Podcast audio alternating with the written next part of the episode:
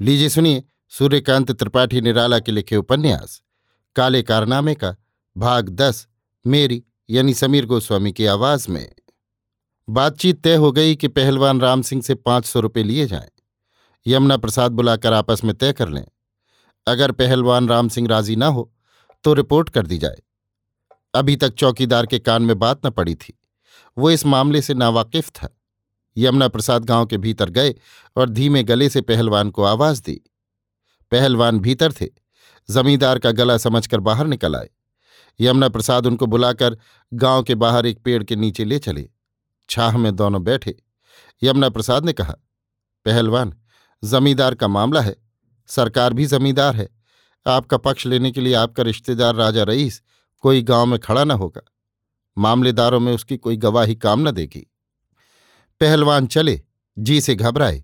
कहा, मामला तो हमको कुछ मालूम नहीं, राय हम इस पर क्या दें?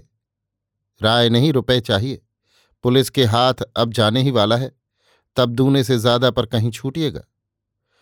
देखिए, बिना कसूर के अगर सजा भी हो जाएगी तो काट लेंगे, और क्या कहें? तो पहलवान सजा ही रही। ज़िंदगी भर के लिए दागी बन जाइएगा। फिर जमींदारी ही का सहारा ढूंढना होगा और गाँव में। इतने दबकर तो कभी नहीं रहे। अब मालूम भी नहीं कि माजरा क्या है। तब क्या हाँ करें और क्या नहीं, आप माजरा बतला दीजिए। हम आपको सही जवाब देंगे। भाई, बात हमारी हो तो कहें। दुनिया भर जुत गई। अभी मौसम का रंग ही नहीं मालूम। कहीं भी जाइएगा, राज ही मिलेगा। अपने घर में तो पक्की बात ले लीजिए।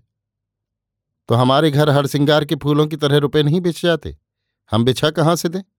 अगर पुलिस के पेंच में आ गए और अपने को बेकसूर पाया तो आगे दुश्मन से बदला निकाल लेंगे। ठाकुर होकर और कौन सी सच्चाई वाली बात कहें? तो कहो तो हम चलें, देर हो रही है।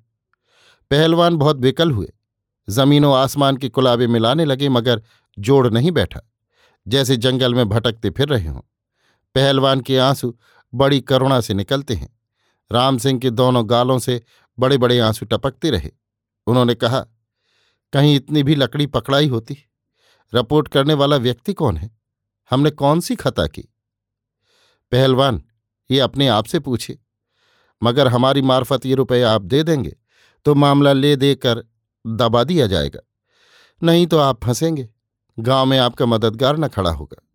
हमको ये दुख है कि आपकी भलमनसी में बट्टा लगते देखकर भी हम किनारा किए रहेंगे, क्योंकि पानी में रहकर मगर से बैर हम न करेंगे। इसीलिए कहते हैं कि जब फांसी गले लग चुकी है बुरा फैल तैयार हो गया है। मामला सही हो या गलत तो पुलिस के हाथ जाने के पहले उसकी पायेदारी मार दी जानी चाहिए, नहीं तो इस फांसी से छुटकारा ना होगा। आपको किन्होंने फंसाया, किन्होंने नहीं, ये पुलिस से आप मालूम कर लीजिएगा, क्योंकि वहाँ वादी पहले रिपोर्ट करने के लिए जाएगा। राम सिंह ढाणे मारकर रोने लगे, यमुना प्रसाद के पैर पकड़ लिए, कहा, मालिक हमसे खता हुई, हमने आपके सामने सिर उठाया हमारी इज़्ज़त बचाइए। ये ताब हमें नहीं कि सैकड़ों का झोंका सह जाए। हम मिठाई खाने के लिए दो चार रुपए की चपेट सह लेंगे। यमुना प्रसाद ने आँखें ठोरी। कहा, पहलवान, मामला हमारा नहीं और अब बिल्कुल वक्त नहीं रहा। अगर चार रुपये पर आ जाइए तो हम बातचीत करें। पहलवान का फिर पैर मज़बूत हुआ। कहा, जबकि आप किसी के भेजे हुए आए तो इतना बता दीजिए कि वो कौन है? यमुना प्रसाद ने कहा यह हमको नहीं मालूम।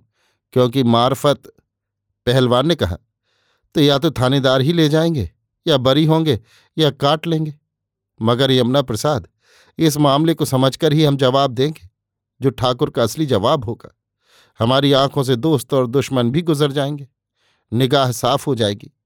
तब कहाँ वार करना चाहिए, कहाँ नहीं, हमारी समझ में आ जाएगा। ये कहकर घृणा से पहलवान चल दिए। यमुना प्रसाद भी दूसरे रास्ते से रामरखन के दरवाजे की तरफ़ चले।